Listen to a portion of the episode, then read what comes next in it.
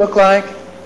Oftentimes, when, when we finally get to that point in therapy where they begin to make contact with those inner children, the kid, snotty nose, ratty hair, puffy eyes from crying, geeky clothes, you know? And you say, ugh, ugh. That makes a child want to warm up, doesn't it? makes a child want to, to redecide those decisions of trust and mistrust, right? Give me a break. The fact is, do you know the crime of the child that's inside of you? The crime is being a kid. That's the crime.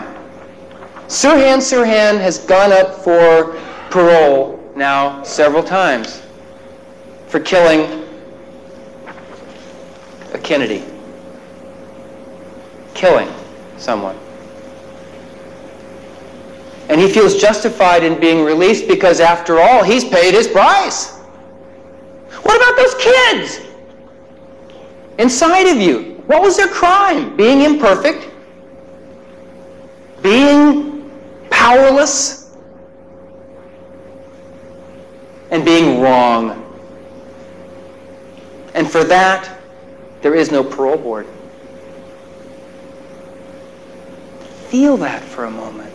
Feel the injustice that murderers, rapists can get off with five years, seven years.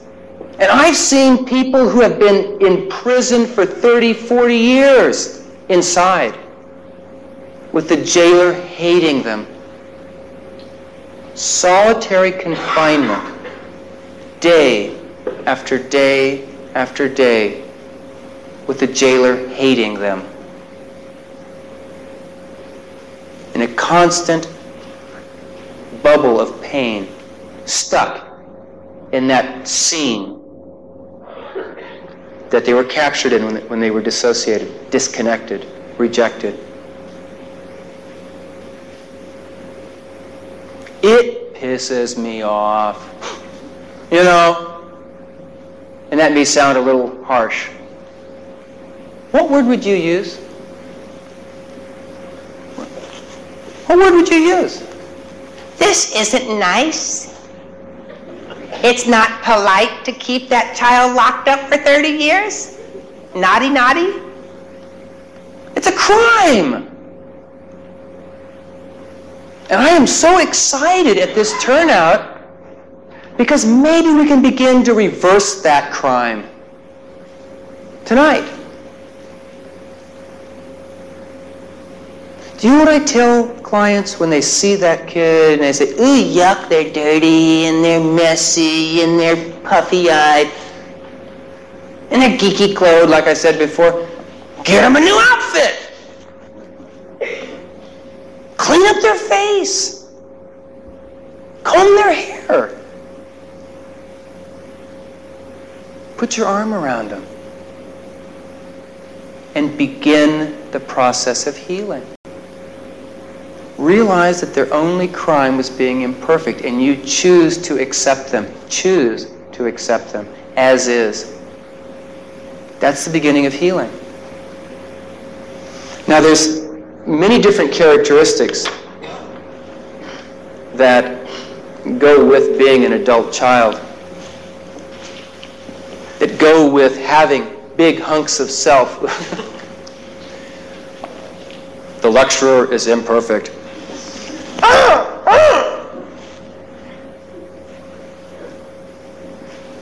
You know, after 12 years of actively working my recovery as a codependent, I really can't get real hard on myself anymore for being imperfect. It's one of my character flaws, self acceptance. I love it. When you grow up with that mirror, it makes impact on the decisions of who you are, who the world is around you. And so what happens is adult children end up reacting to life with a survival mentality. Let me pose a question for you. My question to you is the following. If, if, if you see a difference between the following two scenes, on the left side is Auschwitz, circa 1943. It's a resort, right? Or Disneyland. Do you notice a difference between those two environments? Between Auschwitz with the ovens and the showers and the cruelty that's beyond human imagination and Disneyland? The fact is, in Auschwitz, you learn to survive. In Disneyland, you try to have fun. Right? If you tried to use your strategy in Disneyland when you're in Auschwitz, you're dead meat. dead meat. You ain't going to make it. Let's look at the other side of that, though. What happens with adult children is they bring Auschwitz to Disneyland. You know? They bring their survival strategies to Disneyland and wonder how come they don't work.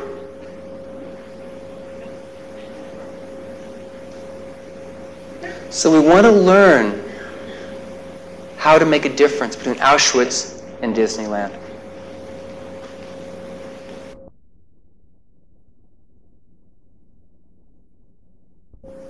The fact is, adult children survive.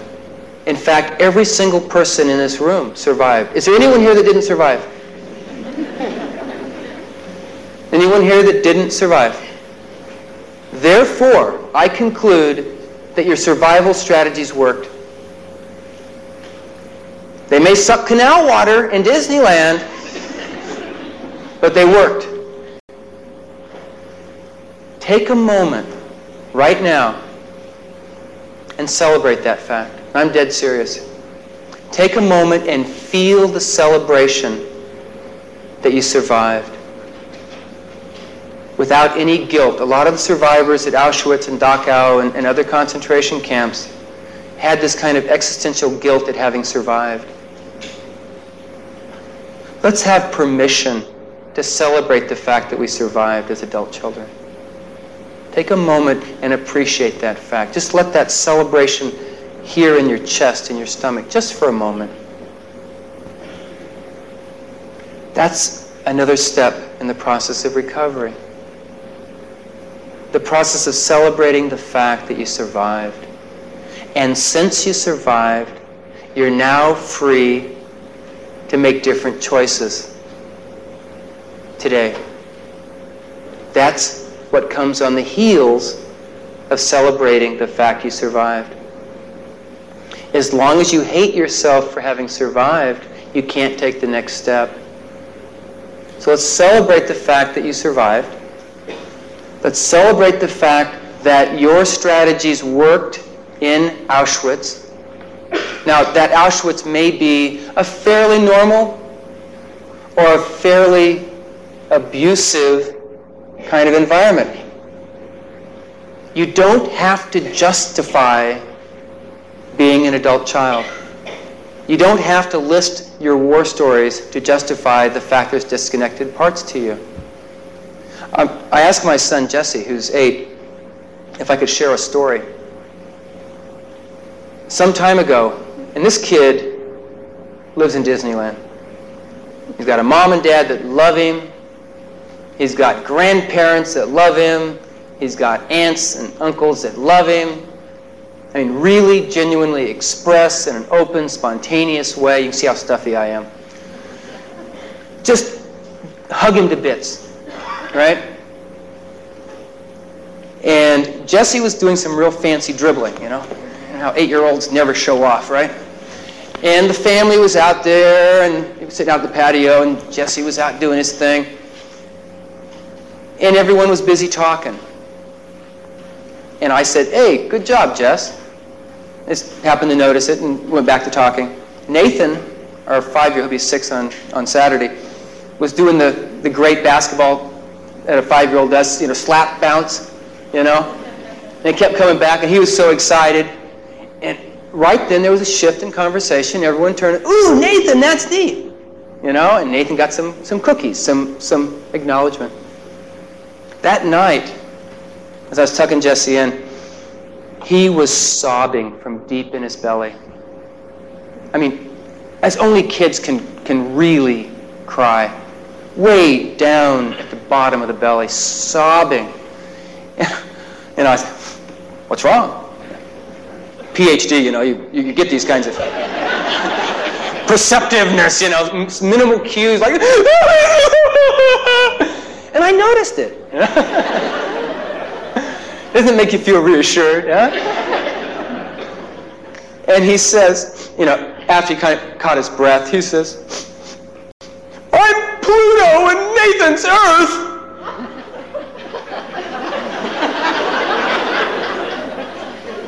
I said, okay.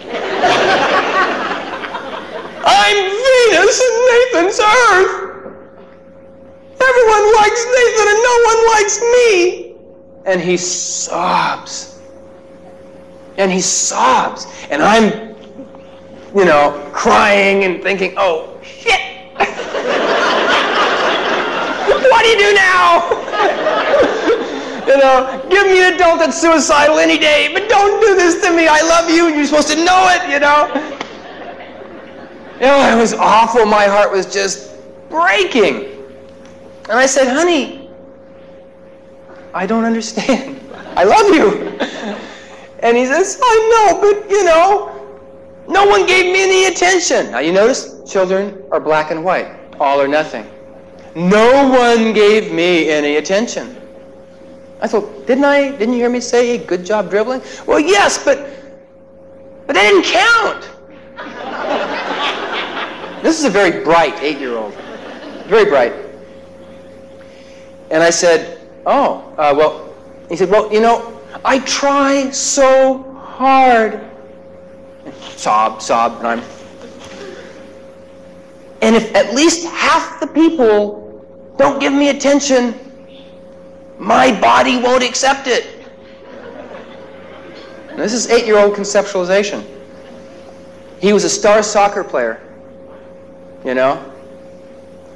And he says, I would, in baseball player, he had grand slam home runs. You know, when I was his age, I was hitting the face with the ball, and from then I thought out in right field, Lord, don't let him hit me the ball, you know? if I got to first base, it was a miracle. You know, he's up there hitting home runs and grand slam home runs and doubles and, you know. And he says, I try too hard because I got to have that attention. Now, probably none of you have had that feeling of trying too hard for attention. This kid, growing up in Disneyland, is still eight years old. Very important point. Developmentally, children think differently than adults. They conceptualize differently than adults. Their cognitions are different. Their perceptions are different. They're not simply short adults. Children are not able to internally validate themselves before somewhere between seven and nine. Jesse is in the midst of that transition right now. Before that age, they really don't have developmentally the capacity for that kind of internal validation. And so they are needing it from outside. They got to get it outside. And Jesse has a big appetite. He's a very sensitive kid. He's a very bright kid. He's got a big appetite. You know what I mean? And so if at least half the people don't give me attention, I feel like, and this is where my heart just broke, I feel like garbage, he said. I just feel like garbage. Now, oh, can you imagine your kid feeling like garbage? You know, you know what that does to you inside? You know? And so I sort of held him and cried with him and, and stuff like that. And then the next day I said, You know, Jesse, when I was a little boy, I used to have a lot of the same kinds of feelings and stuff, you know? And I tried something, but I waited until I was almost, uh, I was in my late 20s, early 30s. Yeah, math is not my strong point. 12 years from, I'm 41, so whenever. Use your imagination. 12 years before now. And I learned to sort of put my arm around myself. I said, Would you like to try an experiment? And he had gotten an honorable mention at the science fair. You see a pattern, a little overachieving. And so he, his eyes light up. Experiment? I said, uh, you know, if can you imagine you standing outside of yourself? Yeah, he could picture himself. What would you give that? What name would you give that? My twin. So I said, Jesse, I'd like you to have your twin go to school with you today. And every little while, ask your twin how you're doing. Now, I'd like to have your twin use a very loving voice. But be very honest with you, Jess. If you're trying too hard, I want your twin to say, Jesse, you're trying too hard. If you're goofing off, have your twin tell you you're goofing off. But just to give you honest information. And that's what he did. He tried it.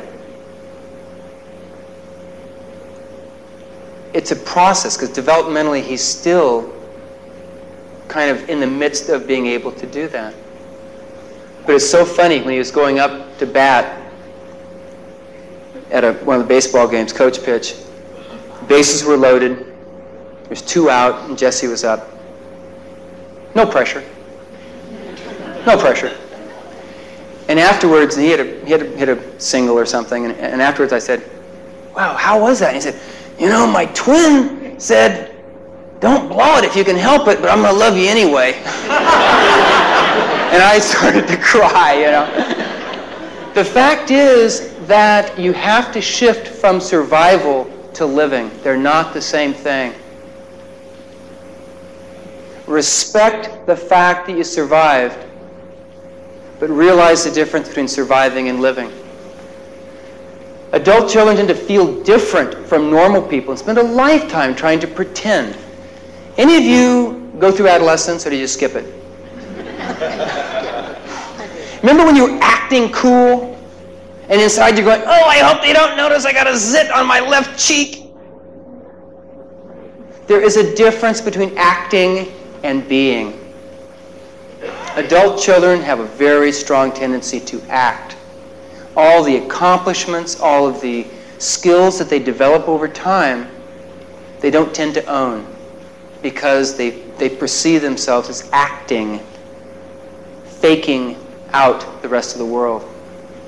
And you know what's really funny? People are so busy wanting to be normal. You know what's normal in 1989? Adult children. That's normal.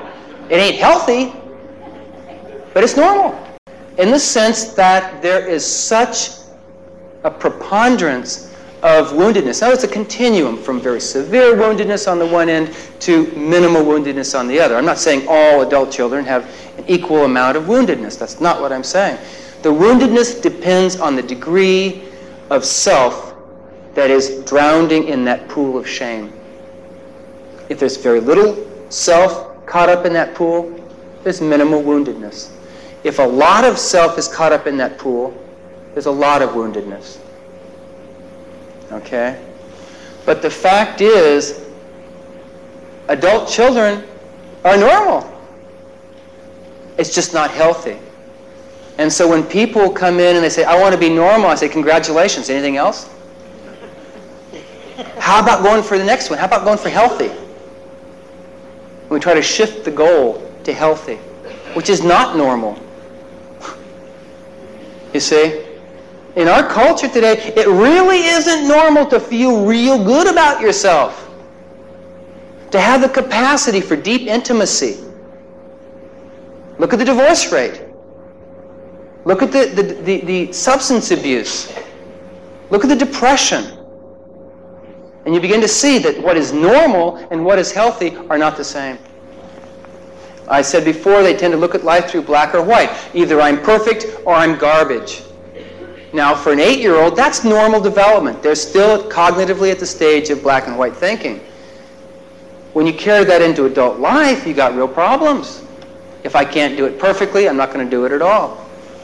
They go through life judging very harshly. Now, this may be judging themselves, it may be judging others, or both. But like I said before, judging interferes with the process of change. It makes denial, rationalization, and the other defense mechanisms make sense because what you see, you punish. So, shifting from that judging is an imperative part of recovery. They constantly look for approval and validation from outside of themselves. Let me tell you a little secret about approval. When you look for approval outside without giving it to yourself inside, here's how it happens. You take the approval, which is, of course, is in liquid form. You know that, don't you? That approval is in liquid form. You take that liquid approval and you carry it in your sieve. And you get there and it's gone. And you come back and you get some more. And you get over here and it's gone. She's not the right person to give me the approval. So I go to someone else. And I get the approval. And I come over and it's gone. She ain't the right one either. And I go to you and I get the approval. And the sieve, it just goes right through. You know why? How you fill the holes of that sieve is through self acceptance. Jesse is beginning that process. His dad, with 12 years of actively working my recovery, has filled a lot of the holes of his sieve. That doesn't mean I don't like approval. You know, I was almost in tears watching this turnout. Like, ugh, you know? That was wonderful. But I couldn't hold on to it if I didn't give myself approval first. When I give myself approval, I can accept the approval or the nurturing or the caring of another person. If I say to myself, and this is one of those great binds, if then, if I can get you to love me, then I can accept myself. It will not work. If then strategies don't work. The fact is, if I accept myself first, I'm fine. I'm in a position then to be able to accept nurturing from another person. Without that, it's not going to happen. It's just not going to happen. And it's not the fault of the other person. What you often find is the person tries to fill the sieve. They try to fill the sieve, the, the, the other partner.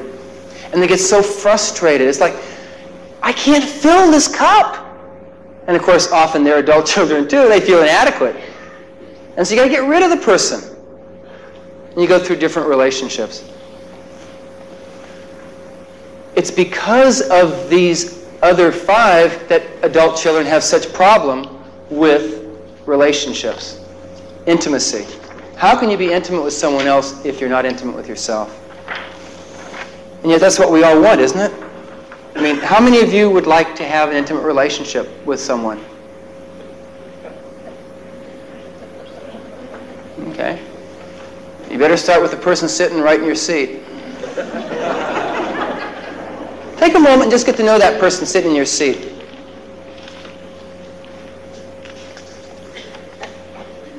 Finally, I'd like to look at some of the common survival strategies of adult children. This is not, this is not exhaustive at all. But I, again, I want you to just begin to appreciate the ambience and the texture and the color of what we're dealing with. There's the one that gets a lot of press, the little parent. It's a child, often birth order, sex, uh, temperament. There's a lot of things that go into what styles a person adopts. The little parent is the one that takes on the whole responsibility of control and makes everything okay. And there's no, there's no way they can do it. Because they have no authority, no power. It's very frustrating for them. There's the emotional sponge. Everything is my fault. There's a plane crash in the Andes. I must have caused it. You know? There's too many people here tonight. It must be my fault. You know, it's everything is absorbed. All the family toxins are absorbed just like a sponge. The identified patient, this is one that for a long time we, we tended to think of them as being not involved with the family. The ones that acted out against the law or other kinds of ways of getting into trouble. The fact is, it was a way of distracting the attention away from the pathology in the family. It came out of family loyalty. So the kids that would get into trouble were protecting the family in the way they knew how. Yeah, it's real surprising, but that's you know it's it's it's true. There's the chameleon, the person who realizes it doesn't pay to really care. And so you just end up being whatever you are. I was a, I was a chameleon. You want me to be nine foot tall, three foot tall, 500 pounds, 30 pounds, you name it. Handsome, like, you know, there's limits. But you just, I would be whatever you needed me to be. A often, in addition to others, will also have this need to be whatever you want them to be. And you, you, you buy that at the expense of a sense of self. There's the clown. You know, you can't carry on a conversation. They're always laying jokes out. And again, it's to, to distract the attention from the pain. And the volcano, the person who just sort of walls that anger inside and almost dares a person to come close. And yet inside is crying out for someone to come close. But you got to get through the force field first. There's also the baby and there's the hero. There's, there's many different styles or patterns that come out of the decision to not be you. Sometimes a person has more than one. Again, I, it, it blows me away how people try to black and white it. Well, wait a minute, Jim. Now, am I a little parent or am I an emotional sponge? Which one am I? And I go, yes. You know? Yep, you're right. You're both. You're neither. I don't care. What are you right now? You see? And part of of healthiness is learning to see which styles are most familiar. I said before, there is an addiction to the familiar. You will tend to find yourself repetitively getting into certain patterns. You'll find yourself frequently taking on the pain of other people. They're called pathological people helpers. Sometimes they're called therapists. you know? Sometimes they're called nurses, sometimes they're called teachers, you know, whatever. The question that you want to be thinking about right now number one, do you recognize that there's an empty space where at times when you're not distracted and you're not medicating, that you sense the vacuum. Close your eyes for a moment. Put down your papers. Remember, as a child, if you close your eyes, they can't see you. So no one else is going to know. And just notice what happens when you allow yourself for a moment to take on the mindset of acceptance. Of acceptance toward whatever you may find inside. And just notice what you notice when you start to go into that hole.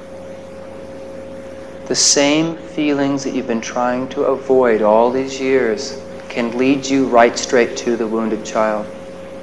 It's what we do all day long.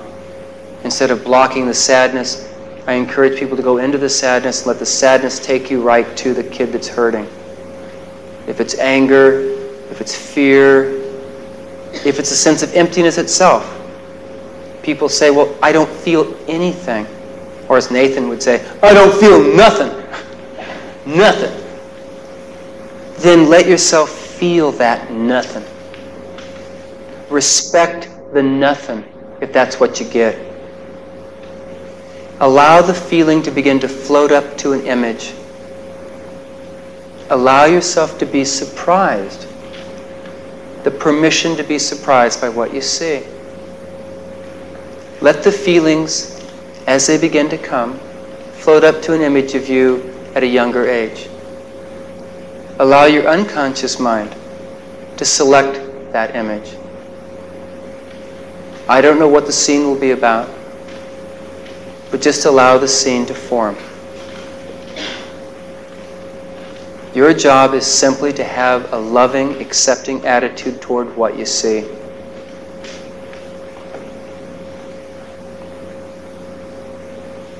And as the feeling floats up to an image, as it begins to come into focus, notice you in the scene feeling whatever feeling led you to the scene. If it's sadness, see yourself as that child feeling sad. If it's scared, see yourself as that little child feeling scared. If it's if it's lonely or, or empty, then see yourself feeling that feeling in the scene as that child. As the adult looking at the scene, your job is to feel a sense of love and acceptance for you in the scene.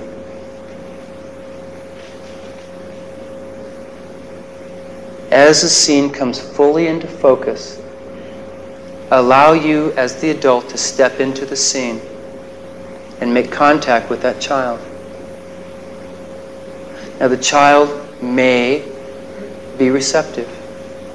More likely, the child won't be receptive. But I do not want you to enter the scene at all unless you have the feeling of loving acceptance toward the child in the scene. If you can't take that step, then simply notice the scene, but do not enter it.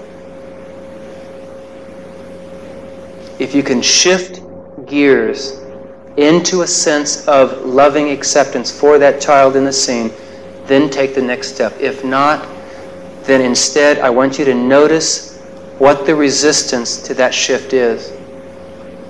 What is it that you're saying to yourself about why you can't give that child that acceptance? If you can enter the scene, the child may not be receptive. Now, here's what you don't do. You don't try to overpower that resistance from the child. Instead, you accept the child as is. If the child is open for a, an arm around, fine. If not, just give the child a smile and say, hey, it's okay. But I'm going to hang around for a while and let you get used to me. And if it takes you however long it takes you, that's fine. I'm committed to learning how to be a loving parent to you. One scene for me was Jimmy, age four, sitting on the sandbox at school, at Lincoln School in Modesto. I started kindergarten when I was four, and I, I was very shy, and I the, the kindergarten was way over here, the bathroom's way over here, and I'd wait to the last minute to go, and I'd finally say, Mrs. Neal, can I go to the bathroom?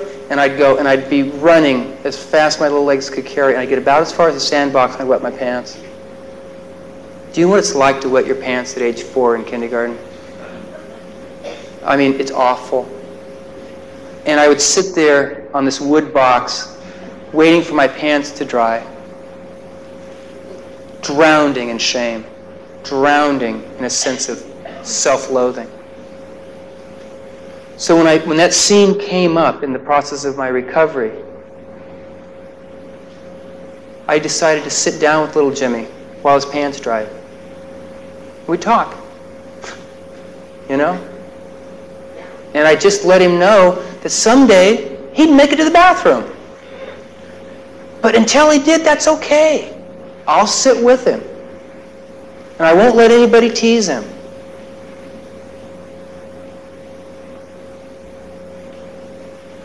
And there's Jimmy, age six, flunking out of everything. Lowest reading, lowest math, lowest spelling. there wasn't even a spelling category low enough. Lowest athletics. And so I, you know, we had those road chairs, you know, at Lincoln. And I'd come into the scene, I sit down next to Jimmy and say, you know something, kid? Some days, these people are going to come see you for therapy.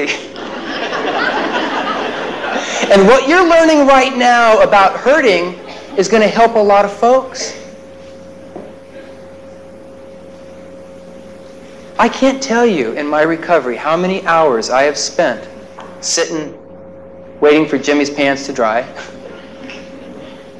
sitting, putting there, sitting there in school with him. That's recovery. It's as simple and as difficult as that. We're going to be talking in the next weeks about some of the more specific applications in addictions.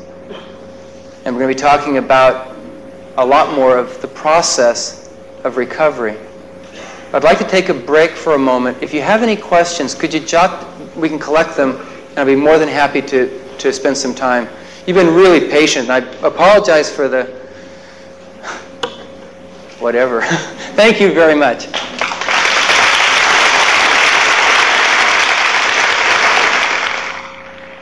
And that concludes Understanding the Wounded Child Within. Thank you.